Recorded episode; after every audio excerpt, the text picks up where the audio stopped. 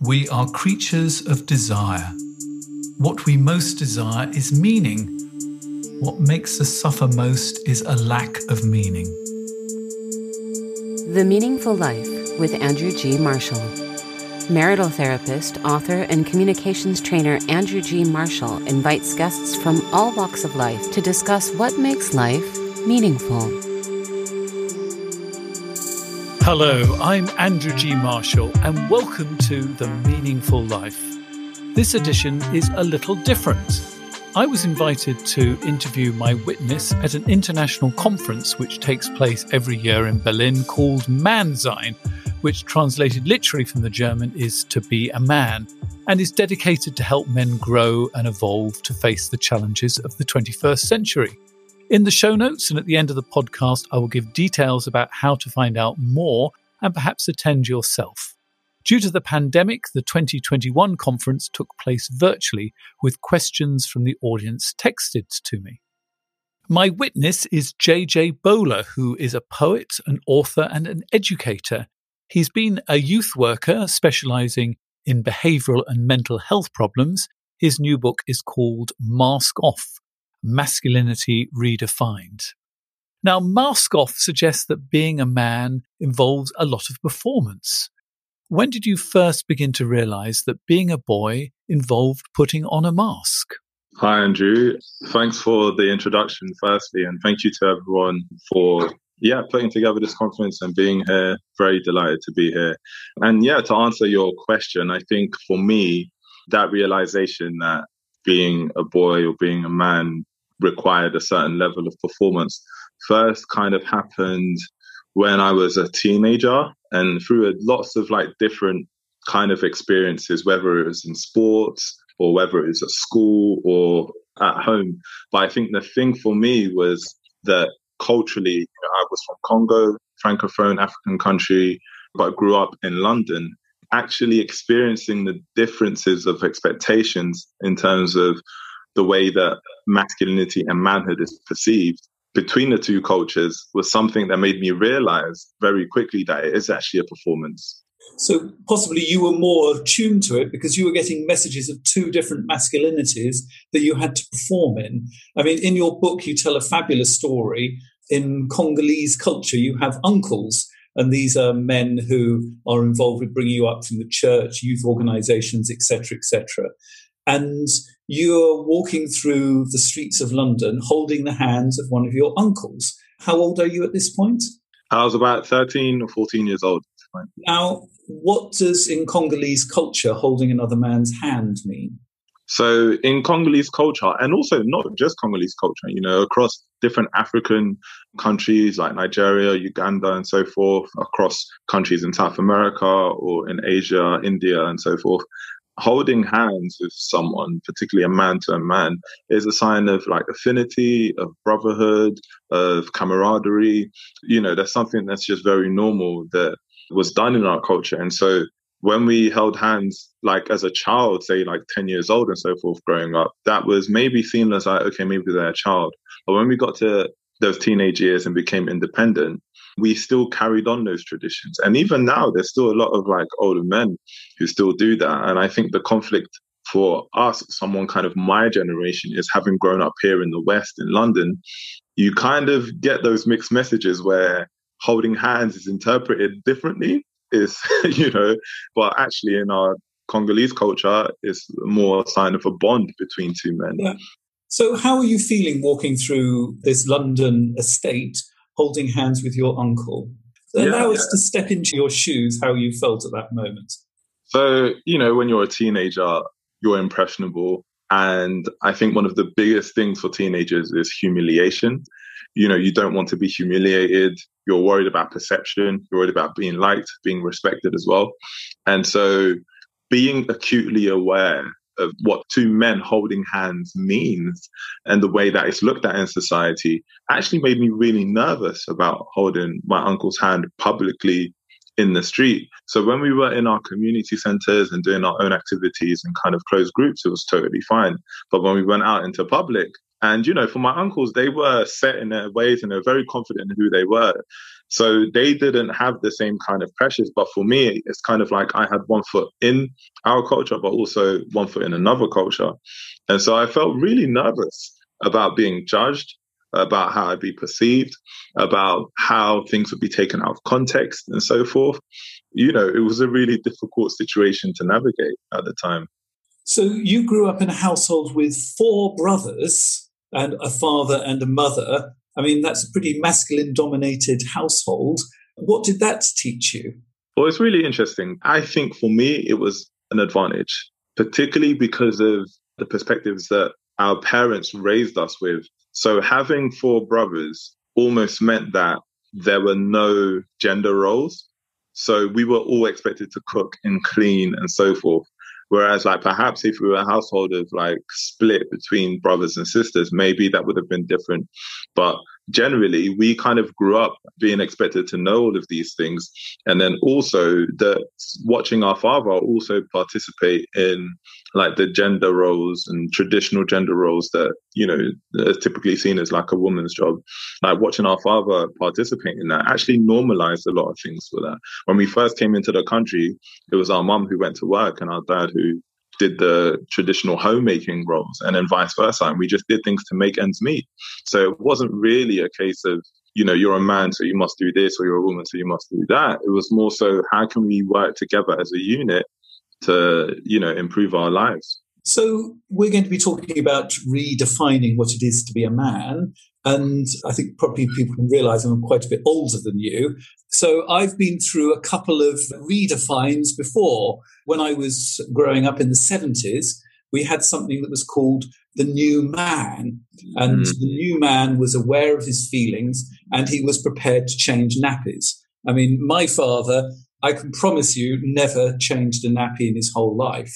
In the 90s, you might remember this, we had the new lad. Do you remember the new lad? In the new lad, it was okay to like football and beer and pornography, but in an ironic way. I never quite understood the difference, but that's how it went. And so there would be magazines where celebrity women would be photographed in their underwear, sort of kind of thing. And that was a celebration of something. The problem is with every one of these redefinitions, it always seems to come down to what a real man would do. So this is going to sound really weird, but in the 70s, there was quite a big debate and a, a discussion that said real men don't eat quiche. And I must, I remember when I was sort of growing up thinking, oh, blooming heck, this man stuff is going to be really complicated. You have to watch what food you eat to be considered to be a real man. In those days, quiche was sort of a bit like the equivalent of vegan um, brownies, sort of today, you know, sort of at the cutting edge of food. Do you recognize this idea of the real man trope? And how is your definition going to get around this problem? Yeah, I mean, I definitely recognize it. And I think there's a lot of other examples as well of the different labels that have been used to define a new kind of man. You know, like remember when metrosexuality was popular, and that basically meant that you know you're a man who showered regularly and and looked after your skin or something. You know, you didn't use shampoo and conditioner in one bottle. You maybe had two separate bottles. And you ironed your clothes. These kind of really weird expectations. And I think for me, when I speak about masculinity redefined, is really a step towards actually us removing ourselves from the confines of these expectations of masculinity, when rather than just staying at the redefinition of it, we're asked to move towards actually just being free to be however we are and whoever we are. So I don't, you know, subscribe to the idea of a real man because there's contradictions all over the world. But I think those are terms that we should be aware of, but not confine ourselves to them and not apply ourselves to them, especially when it comes to young people and young boys, because the expectation for them is so much more stronger and so much more forced that they feel like they have to live up to these. And then it can be really damaging if they don't. So, as a youth worker, what sort of pressures do you feel that young men are under today when it comes to the tag of, and we'll use the tag real masculinity? What sort of pressures does that put them under? I feel like young people and young boys, particularly nowadays, are exposed to so much more via the internet, via social media. I mean, on the one hand, the internet's been brilliant. Social media has been brilliant. It's allowed us to connect with so many different people around the world. The two of you us know, together wouldn't be here without it, would we? Exactly. You know, so it's been fascinating. But I also think, on the other hand, that it has been quite difficult for young people, young boys in particular, because of how they've been exposed to images of materialism, of you know hypermaterialism, sexualization of themselves. We don't really talk about how young boys are sexualized. For example, I wrote in my book about the story of like Chris Brown and how he lost his virginity at eight years old. And he was talking about how from the ages of eight to 15, he would regularly watch pornography so that he can be prepared to perform and satisfy a woman. And for him, his identity, his masculine identity was tied up in like sexual performance. And that is the case for a lot of young boys as well. And so that's not really a conversation that's being had. And so like those are the pressures that exist. And another thing is body dysmorphia really is an issue amongst young boys. You know, so if we're looking at platforms such as Instagram, you know, we're seeing that young boys are more so, and older men as well, are more so influenced by the expectations of what kind of masculine body that a man should have. So there's all these movements which are positive about women's body image and, you know, having plus size models and all of these stuff, which is really good in terms of women's representation. But on men's representation, you don't really see that as much you know, the ideal man is still seen as like someone with, I don't know, like the rock type of body. You know, no discredit to the rock. I think he's a great person, but like that kind of aesthetic, which is incredibly difficult to have if you're not basically a professional athlete. So when you were a youth worker and you were working with these boys, how much do you think their problems were down to social economic material how much of it was due to ethnic backgrounds and how much it was due to male roles. How can we define which of those things are actually causing the mental health problems, or were they just specifically family stuff? Socioeconomic kind of factors obviously play a large impact on these situations, but it's not an exclusive. I don't think there's any factor, whether it's socioeconomic factor, whether it's race, whether it's sexuality, etc., that play an exclusive impact on the way that young men actually behave in terms of their masculine expectation. Because across the board, whether it's middle class or upper class, whether you are gay or straight, whatever ethnic background, there are so many toxic expectations that continue to be passed on between groups. So there isn't really anywhere in the world where there's like an ideal kind of equality or parity between men and women or an ideal parity between the way that men express themselves across the whole. So there's some parts where things are done a little bit better, but I, you know, and I give the example of Congo, for instance, where you know holding hands and kissing each other on the cheek is very normal. But there's some other parts where it's incredibly toxic in terms of male expectations. And what's really interesting, for example, when I wrote the book, one of my friends read it, and he is a white middle class public educated, which means he went to a private school. He's now a professional. He's a lawyer, and you know he's done really well for himself. And he was saying how much he related to that book, even though he came from different circumstances. And one of my favorites as well is I, especially with Sei kein Mann, is that I get so many messages from people in Germany, from readers in Germany, particularly men in Germany. And one of my favorites was a German man who messaged me and he said, You know, I'm a white 50 year old German man. We have completely different experiences, but I relate to this book so much as if you wrote my own story. And I think that just shows like how across the board that regardless of race, gender, sexuality, etc., that still as men we're socialized with these expectations. Now, you talk in your book about the patriarchy. I think we need to define what you mean by that. And then when we've defined it, then we'll look at how it impacts on us. What do you mean by the patriarchy? Well, patriarchy essentially is hierarchical system which rewards or gives privileges to men for particular behaviors that allow them to kind of have access to things, whether it's access to jobs, healthcare, and so forth, at a better rate or more exclusive rate than women or people of other genders. And it rewards men for the same behaviors where it punishes others for. So, say, for example, let's say male aggression and male violence. That's generally seen as almost like a positive thing if we look at how men are rewarded in terms of our aggressive behavior, look at the representations on the screen and so forth, it's almost seen as like being more manly, that you are more of a man if you are able to fight, if you are able to kind of look more intimidating and aggressive. Whereas, like a woman carrying herself in the same way doesn't carry the same rewards. And so it's these kind of like contrasts in terms of like expectations, in terms of like the way that we're socialized and what we're rewarded for. We can also look at the example of, for instance, sexuality or sexualization. So the idea is that as a man, if you are sexually experienced and you have multiple partners, or if you're a man in a relationship and you cheat, like that's kind of considered to be a bit of a standard normal expectation whereas like uh, you know a woman is supposed to be pure not supposed to have multiple partners and so forth. And so these are quite archaic but there's remnants of these that are still strongly held within modern society as well. And so all of these essentially impact the way that men and women and people of other genders live their lives.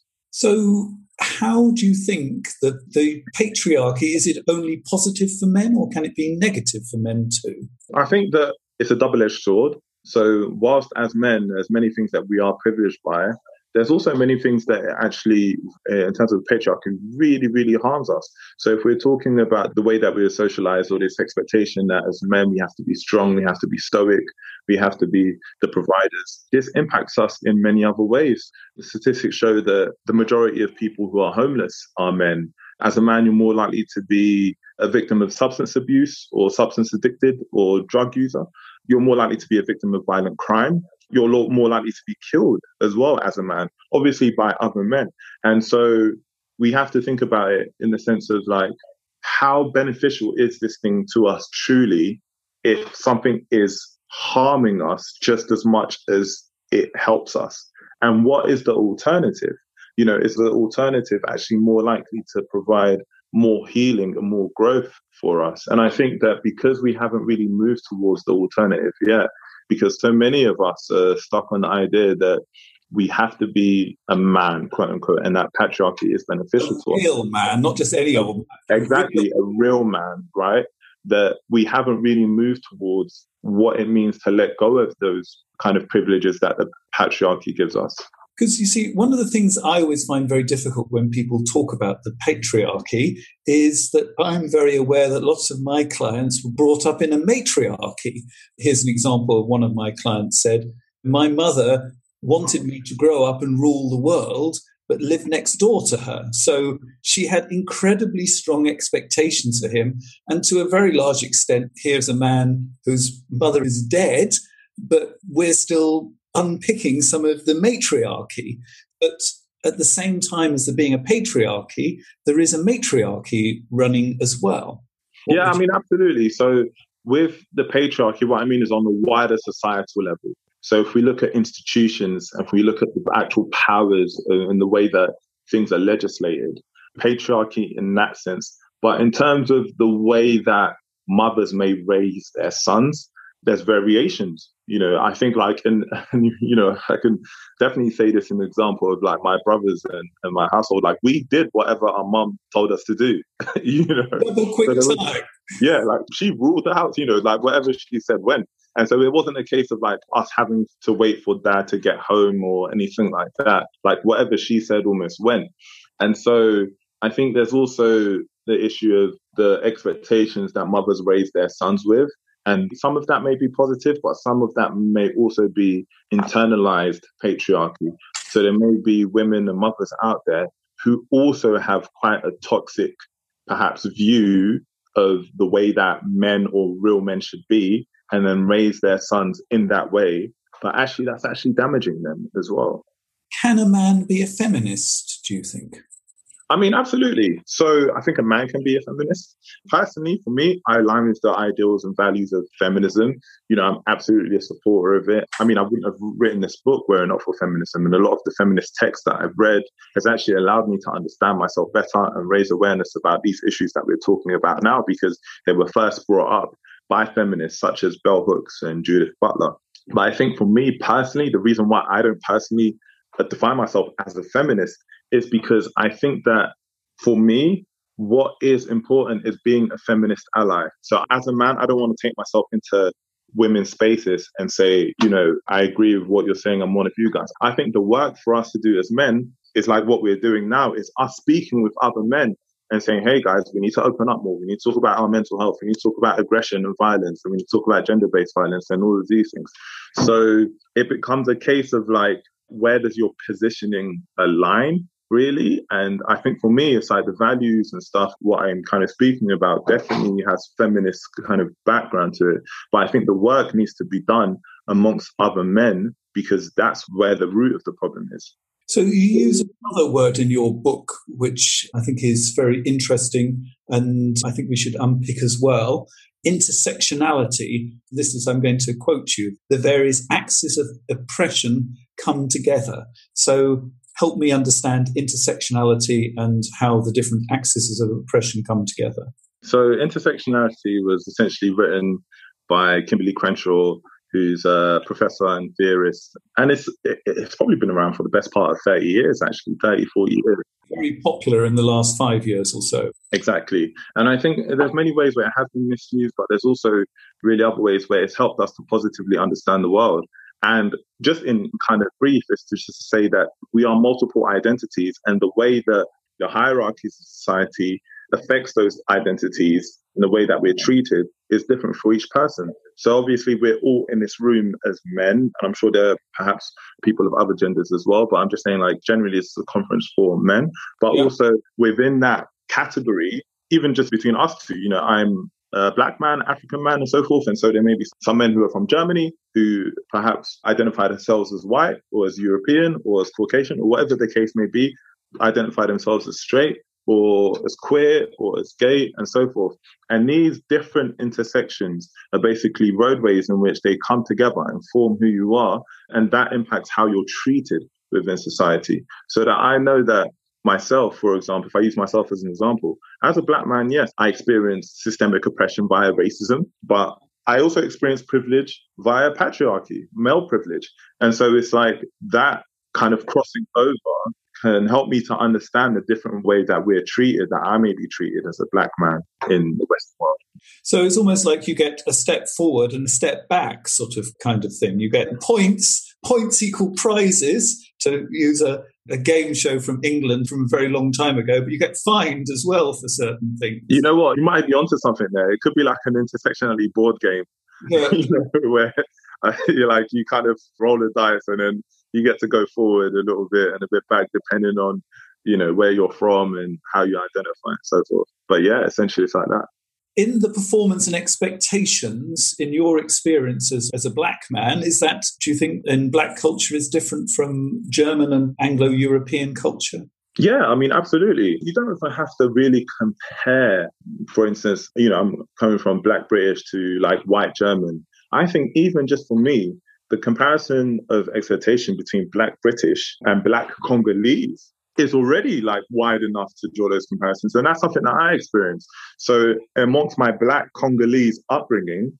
as a man, the expectations is that you're very well dressed. I mean, I don't know if anyone knows about Congolese culture or seen like Sapel videos, but like as a Congolese man, you have to be able to dress. It's almost like our national identity. If you're not able to dress and look after yourselves, take care of your clothes, iron and so forth. I've never yet met a Congolese man who doesn't like to iron their clothes me and all my brothers, we love ironing our clothes and make sure our clothes are really all of these things.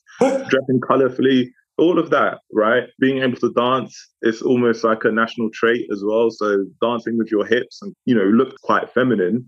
But yeah. if you look at Black British example, that's not really the expectation. That's not really the representation that we see here. And so that's even just amongst the same race, if you will, in terms of Black, but different ethnicities. And so if there's that difference, even just within Black culture, if you take it out and compare black to white, whether it's white German, Italian, and so forth, American. There are so many different variations. And even just if you compare white British to white German, I'm sure already people were kind of seeing the different expectations of masculinity amongst the two nations. And so across the board, there's just variations all around, which again just kind of like reinforces the point that we were saying previously about masculinity being a performance. You're listening to a special edition of The Meaningful Life recorded at the Mannsein Conference in Berlin with JJ Bola and questions from the virtual audience.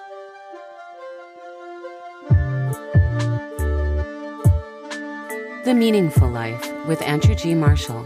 Please follow us on Twitter, like us on Facebook, and visit our website, andrewgmarshall.com forward slash podcast, where you can join our supporters club and unlock bonus material and other benefits.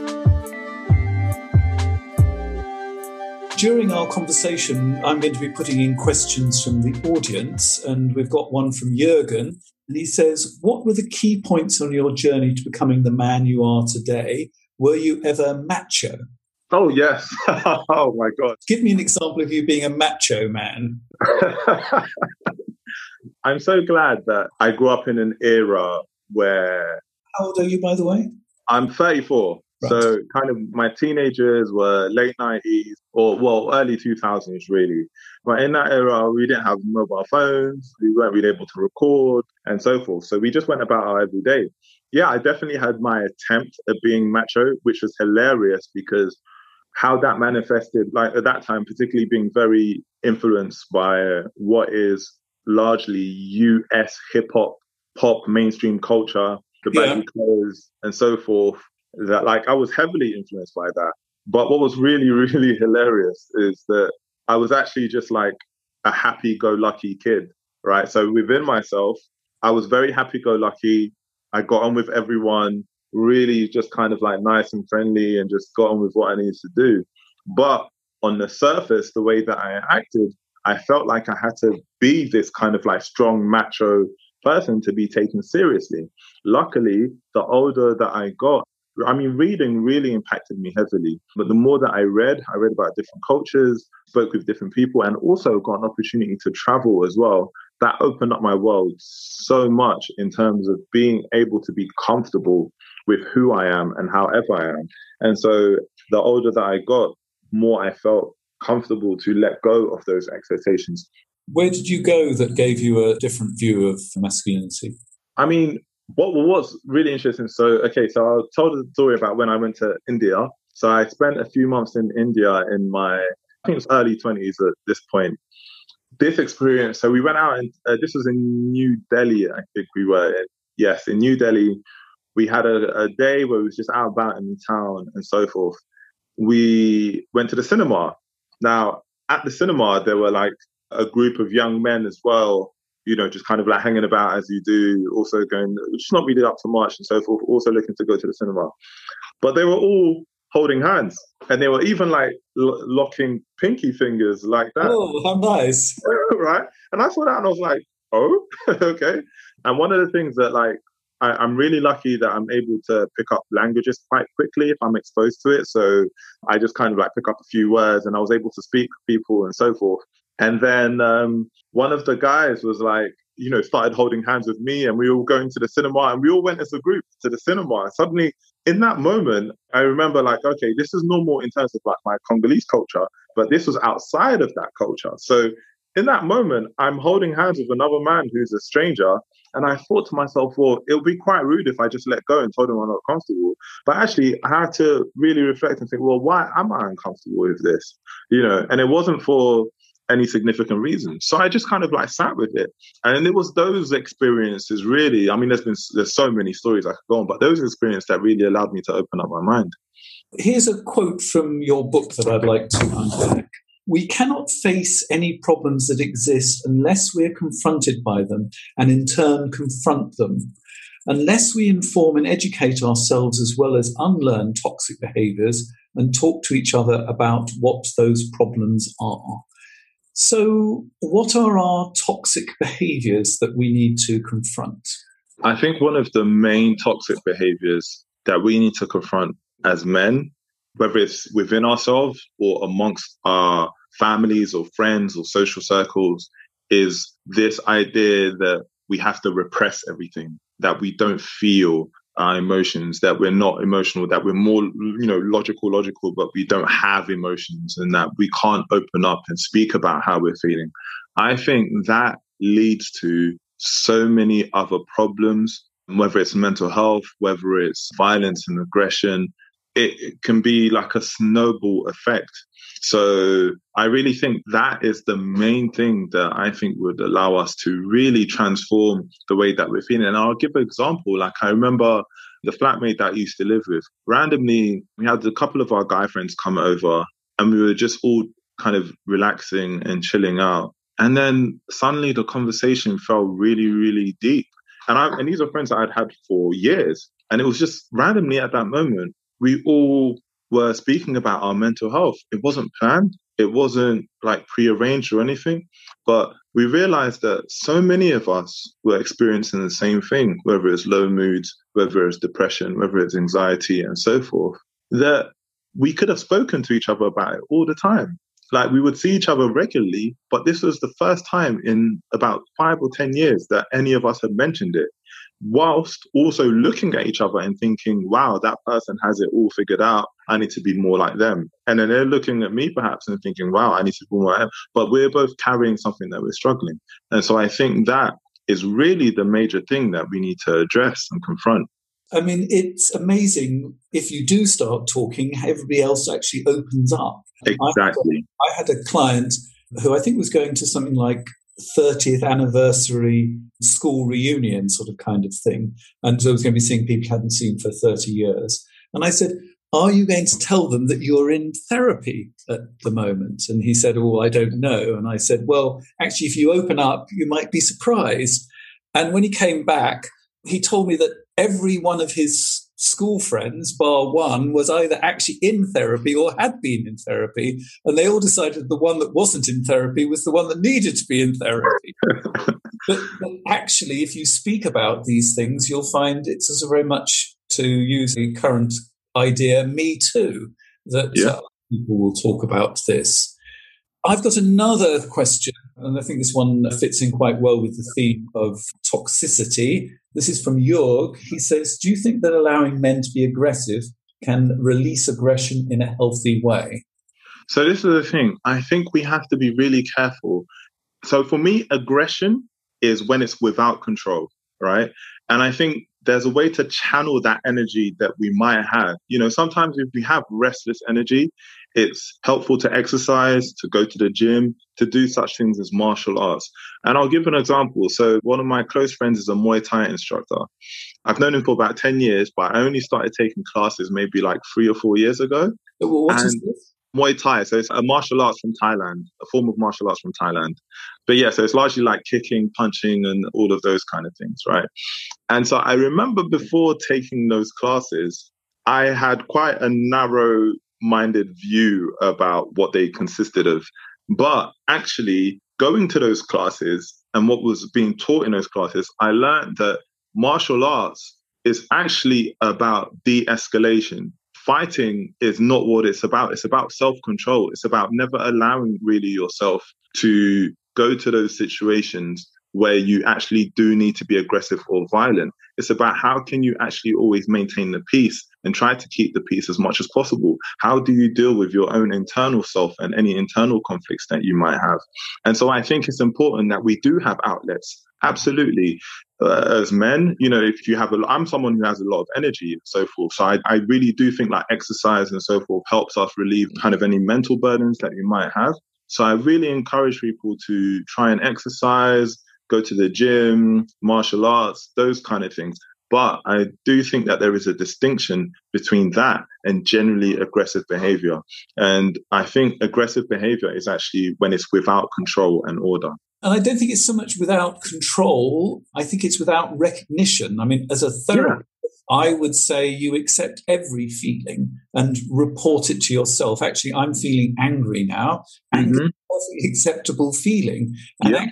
you're aware of it then you might decide what you're going to do about it. You might be angry because you feel that something is unfair.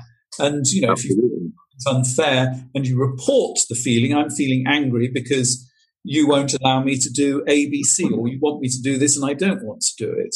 So reporting anger, reporting feeling angry is fine. People can cope with the reported stuff. It's when it's actually, you're not really aware of it because you're burying all of your feelings. And that's when it's going to actually explode out and actually become aggression. I think we accept the feelings and then we have to start processing them. Absolutely. And that's something that, especially as men, we're just not taught. Maybe so many of us go through it in a different way and learn how to handle that and learn how to process our emotions and feelings and so forth. I think and many of us also don't. I think you're being a little bit too negative. I mean, I've been a therapist for 35 years, so I've sat there and listened to men and women talk to me. I'm a couple therapist, and I can assure you the men that arrive now are very different from the men that arrived 35 years ago. There has been huge changes. And I don't think that's always recognized in the debate. Yeah, no, I mean, absolutely. I do think there has been huge changes and developments across the decades, definitely, particularly amongst younger and younger men. However, I do think there is still a long way to go. Yeah, oh, I would definitely agree with you on that. Let's have another question. This one's from Wilfred. How is the patriarchy related to the fact there are more poor men than women, that men take more drugs and are more often in jail and get killed more often? Oh, well, absolutely. And I think that, for example, just reflects what I was saying earlier about the patriarchy being a double edged sword. So, in many ways, it benefits us as men. If you look at the economic wage gap, if you look at gender expectations and the gender norms and roles in society, but in other ways, it really does harm us. And so those are ways that the patriarchy harms us in terms of like drug abuse, in terms of victims of violent aggression, in terms of the prison population, majority prison population being men. And if we want to talk about prison population incarceration, majority of prison population, particularly in the West, we know that young black men are imprisoned at a higher rate. And so that's also part of an issue where we talk about intersectionality and how things like patriarchy and racism combine to impact people of different groups in different ways. This is the thing, it's not to say just because we are privileged that we're only privileged as men. There are also ways that we are harmed by patriarchy, and we have to address and realize that two things can be true at the same time. Yeah, and I, think that one of the problems is it's very easy to become defensive rather than actually looking at how actually the system is knocking your hands back as well. Exactly.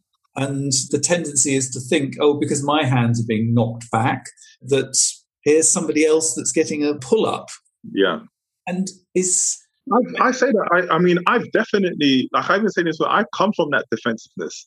You know, like I've along the years, I've had people I've had to really sit down with and be like, ah, okay, what is this defensiveness I'm feeling when they say, well, as a man, you're able to. And I'm like, whoa, whoa, whoa, that's not me. Like, for example, you know, the hashtag not all men, when all of that coming out, when uh, largely women raising awareness about gender based violence and aggression and so forth. Uh, and you know, my initial reaction when that came out years ago, I was like, "Whoa, not not me! Like I'm, I don't do that." So you know, not all men. Well, but actually, it's that there are enough men who are behaving in this way, and there are fewer consequences for those men that we have to actually address. I think that if we can somehow find a solution to support each other, that that doesn't take away from whatever it is that you might be experiencing. And so male privilege doesn't necessarily mean that you won't have difficulties in your life. That you know you can be privileged in terms of your race, your gender, your sexuality, and so forth. But on an individual level, that doesn't mean that your life is going to be easy. Just because you're privileged doesn't mean you've had it easy. And so I think sometimes people conflate the two Whereas, like, I think it's about looking at it from a kind of like systemic standpoint. I mean, one of the ideas that I really liked in your book is that actually you're not going to redefine masculinity as one thing, that you're talking about masculinities. Help me understand that. Yeah, so I mean that's that's really something that's been going around for a while. I mean, I don't claim to have been the inventor of that necessarily. R.W. Connell, who is a professor and sociologist, has a great book called Masculinities, in which it's an edited book of different essays where people, writers from all over the world, are talking about variations of masculinities. And so I think that from my perspective, that kind of perspective of moving from masculinity to masculinities allows us to really open up and understand that there are different ways to be a man, that there isn't just, you know, a real man and you have to perform or act in this way. That, you know, whether you're perhaps softer, more tender, or whether you're perhaps more stoic, those are all of those are equally valid. You know, if you want to be the protector and the provider, but you also want to be nurtured and cared for, those are also equally valid, like as men. And I, you know, and I say this pejoratively sometimes in a joking way, but you know, use the example of the big spoon and the little spoon, right? Like as men, in you know, in as, and I'm talking about heterosexual relationships here, but you know, it, it's okay to be the little spoon. Are you in a relationship at the moment? I am. And I've had to learn how to be comfortable being the little spoon and to also oh. be nurtured and to also be taken care of. Because I think that perhaps more of us want to be taken care of than we actually realize. Yeah. It is difficult to say, look after me without yeah. it actually coming across as weakness. Exactly. Exactly. And that kind of fear of being seen as weak or vulnerable is something that really impacts us and holds us back sometimes. I've got another great question for you. What's mm-hmm. great about today's men? What do you personally enjoy the most about being a man? Yeah, oh. that's a great question. Let's that is a great question. What's the greatest thing about being a man? What's the greatest thing for me about being a man? I think it's at least the way that I experience my manhood and masculinity is that fluidity. You know, for me, I really feel like there's some days where I feel strong and there are some days where I feel vulnerable. And actually that I feel really comfortable in going between either or. And I'm very lucky to have the kind of friendships and family and relationships where I'm able to do that. And I think that that's one of the things that's really, really positive about being a man. But also, I find that it's really something very positive about this generation of men as well. You know, being able to connect on that level, like now more than ever, I'm meeting more and more young men who are able to instantly have that kind of like open hearted conversation. And for me, I think that's beautiful. I would say it's two great things about, for me, actually having passed 60, you just don't care what anybody thinks anymore. Yeah. You can have your definition of masculinity. And to be perfectly honest, I don't care. But I do think the one thing that I don't think we recognize as men that is wonderful is that I can go, I live in Berlin, it's not a dangerous city, but you know, at night I can go around and I don't have to think twice about whether I'm mm. going to be safe. And yeah, yeah. there are as many women who could go out their door at three o'clock in the morning and not be worried about or look round the corner, sort of kind of thing. Yeah, absolutely. I do think that is something when we're sort of talking about the redefinition of masculinity, and we've sort of rather laughed at the real man trope, but are there still some things from the real man trope that we actually still need today?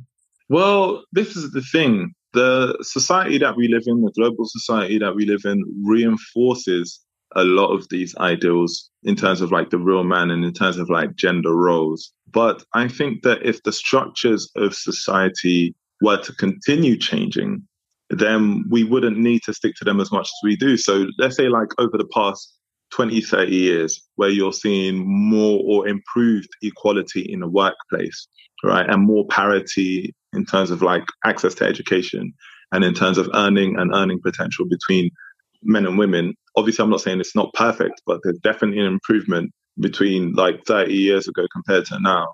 That has slowly reduced the idea or the expectation that the man has to be the sole provider or the sole sole earner and that the woman stays at home. Now that situation has become more of a choice rather than the norm or the expectation. And I think if we continue to make progress forwards and we change not just ourselves in terms of our perspectives, but also on a societal level, on a hierarchical level, which is represented in our judicial systems, I think like that impact is going to be incredible.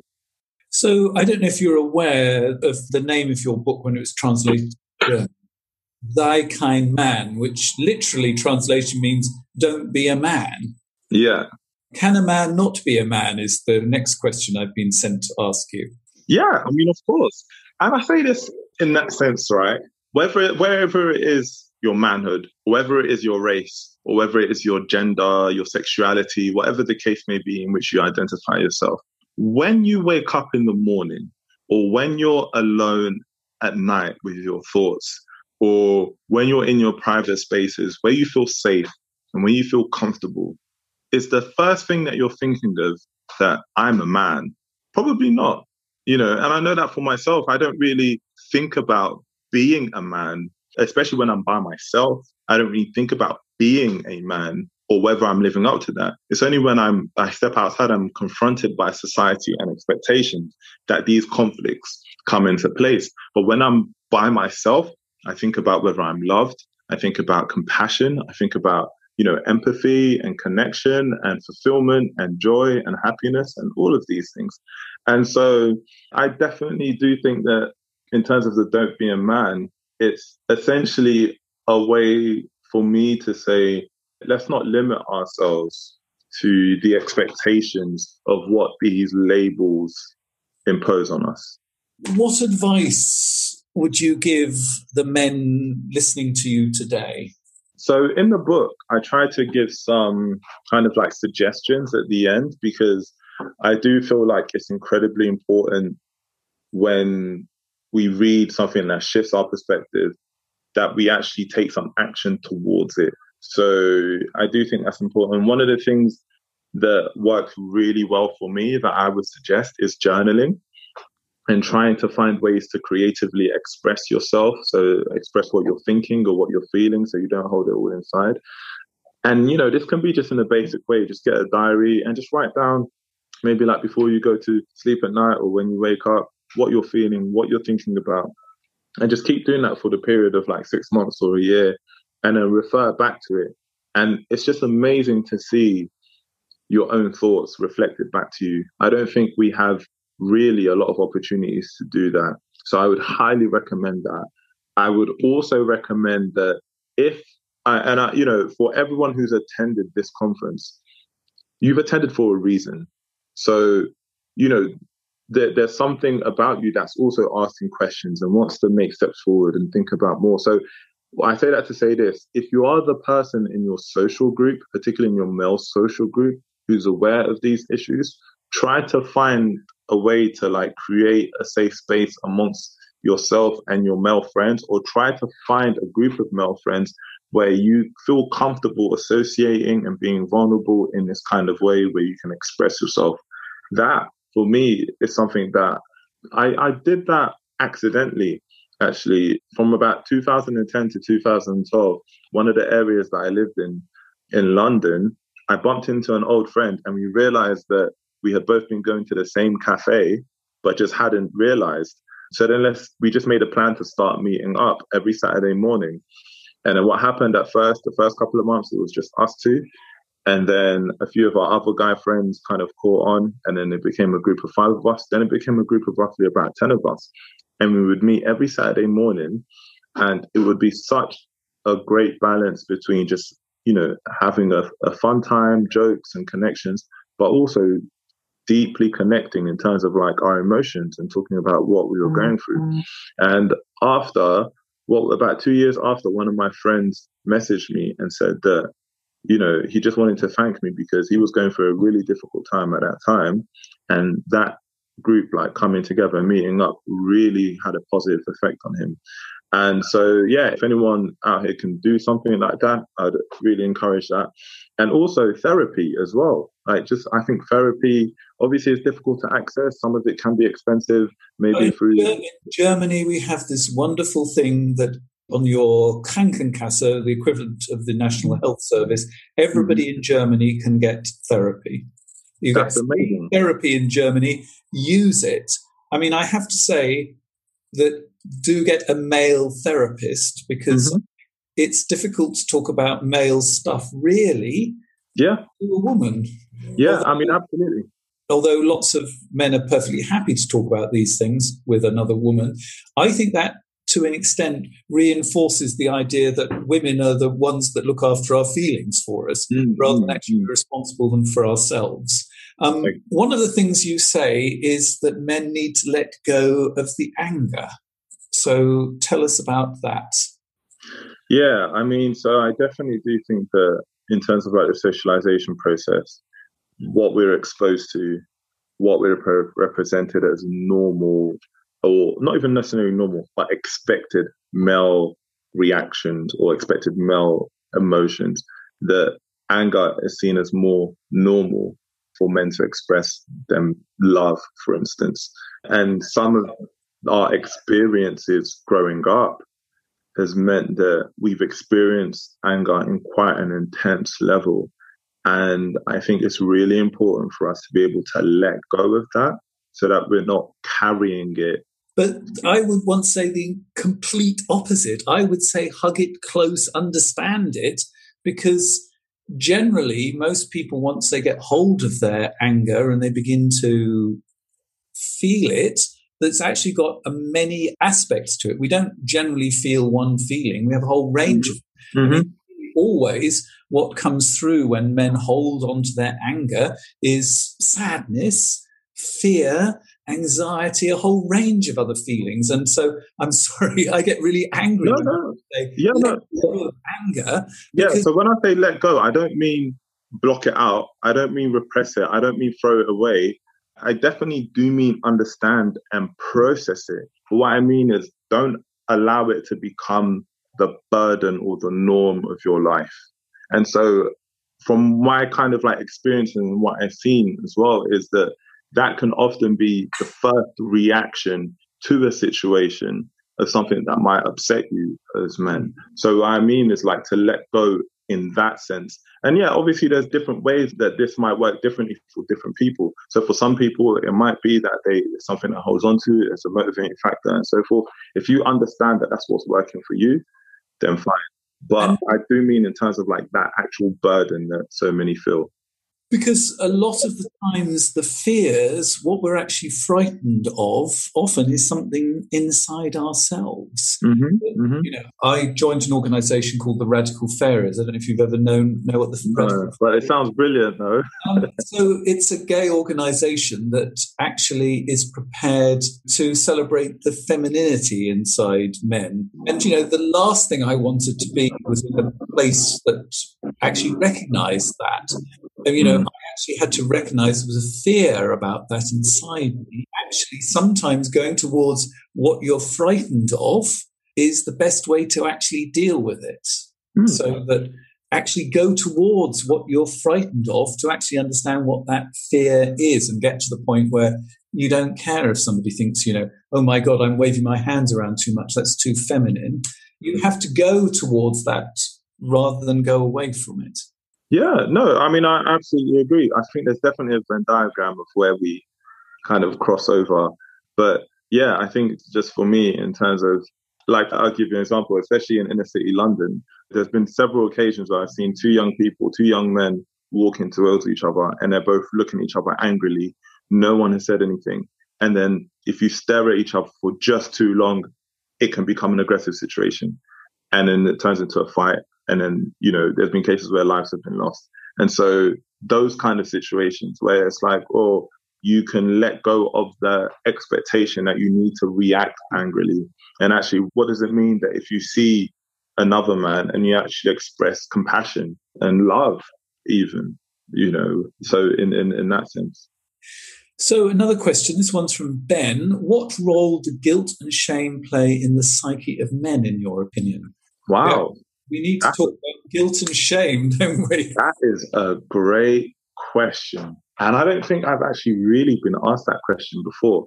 I think, even just in general, guilt and shame are such incredibly powerful emotions that are often used in ways to kind of manipulate often the way that people behave or act and so forth, or the way that people perceive themselves.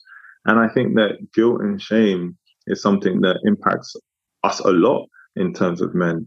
And so we can feel shame, for instance, if you look at, you know, we are talking about socioeconomic factors.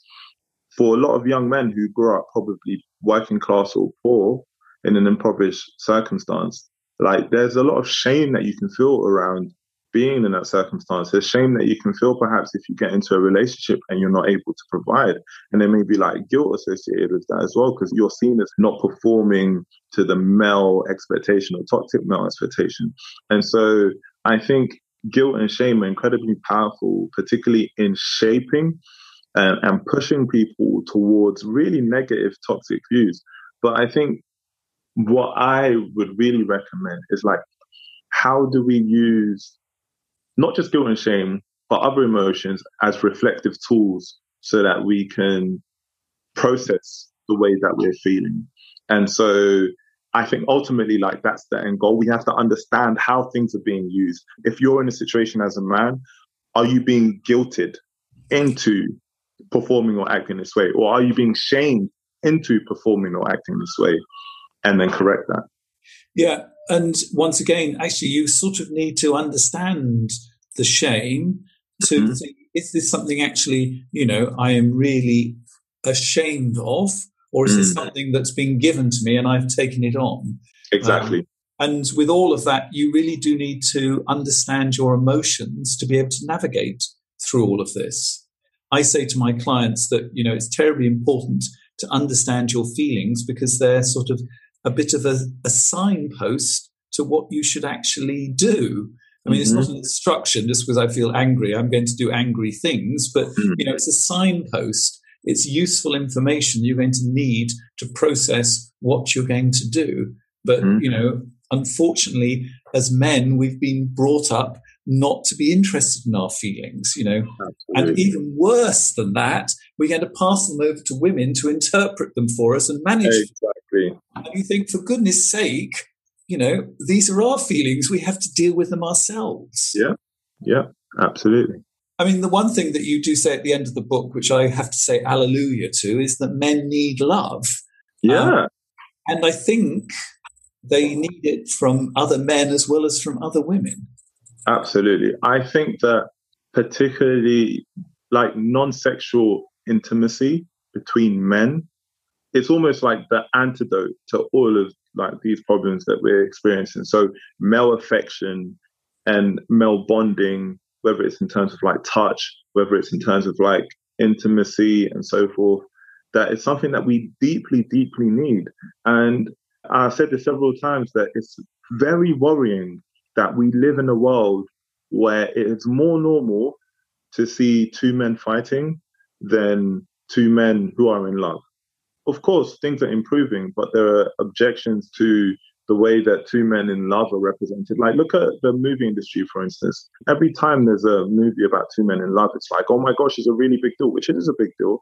But the fact that when we see how many action movies and so forth about men fighting, about men driving these really fast cars and so forth, and all these kind of like, you know, nothing that actually fosters intimacy between men, like, or, or love between men. Like, none of this is really represented. So, and, and I, I look at like Moonlight, for example. I don't know if anyone in the audience yeah, that. Moonlight, yeah. I, I absolutely love that as a film. And you know, it was so so much has so much compassion and humanity in that. And I think we really need to see more of it. So, I mean, one of the sadnesses of the fact that we're on Zoom is we can't close this with a good man hug. Well, you know what? it's so funny, right? Because every time, whether it's like workshops, and this is obviously prior to the pandemic. So before I wrote this book, yeah, like I mentioned, I was doing lots of youth work and um, workshops, and people yeah. stayed for hours and hours and hours after talking, connecting. Everyone left with like a big hug and was saying how they felt more comfortable expressing themselves in that space than they did almost like in their own social circles in their everyday lives. And so this is what we need. Like it'd be great to finish with a group hug and if we were actually in the room together, I would be inviting every man to hug the man next to him. Yeah, but absolutely. We can't finish that way. So I'm going to finish off by asking you the question that's on our lips in this conference. What do you think the future of masculinities looks like? I mean, I'm very, very optimistic and hopeful about the future of masculinities. I think that the fact that this conversation is happening not just here in the UK, not just in Germany or across the EU, but all over the world, shows that more and more of us are realizing, not just as men, but also everyone else, that the way that we're socialized is not helpful entirely to us and to other people. And so I think what the future holds is that hopefully this kind of fluidity and this idea of masculinities, the conversation will continue to grow, but then it will also be impacted on a societal level, on a judicial level, and in terms of policy as well. And so that's what I really hope for, you know. And yeah, as, as for me, I think part of the work that we do, whether it's the books that we write or these conferences that we put together, is a step towards that. Thank you very much for being our guest here on uh, Mannsein, and uh, good luck with your book in both German and English. Thank you, Andrew, and thank you for being an incredible interviewer. That was very exhilarating. And uh, thank you to everyone that was listening and tuned in as well. I hope you've enjoyed this special edition of The Meaningful Life. And if you'd like to find out more about Mannsein and the guests they have for the 2022 conference, there's details of how to find out about the website and all the necessary information in our show notes. In every edition, we have a special list of extra information that you will find useful and details of all our guests. Before we finish, this is a good time to remind you about my supporters club. It costs me a significant amount of money to create this podcast. I'm an independent podcaster, and each week I dip into my own pocket to pay for production, engineering, and technical support. If you'd like to help with that, here are the details. You've been listening to The Meaningful Life with Andrew G. Marshall. You can follow Andrew on Twitter, like him on Facebook, and please leave a review wherever you consume your podcasts. Making, editing, and distributing The Meaningful Life comes with substantial costs, and we'd like to ask for your help. Visit our website, andrewgmarshall.com forward slash podcast, where you can join our supporters club and unlock bonus material for every program, send in a letter to be discussed by Andrew and his guests, and join a community of other people seeking to make their life meaningful. At the gold level, you get even more benefits. Production of The Meaningful Life with Andrew G. Marshall is by Michael Dooney. Social media by Madeleine Healy. Sound engineering and theme tune by Sebastian de la Luz Mendoza. And I'm Susie Colick. Please tell your friends and spread the word. Thank you.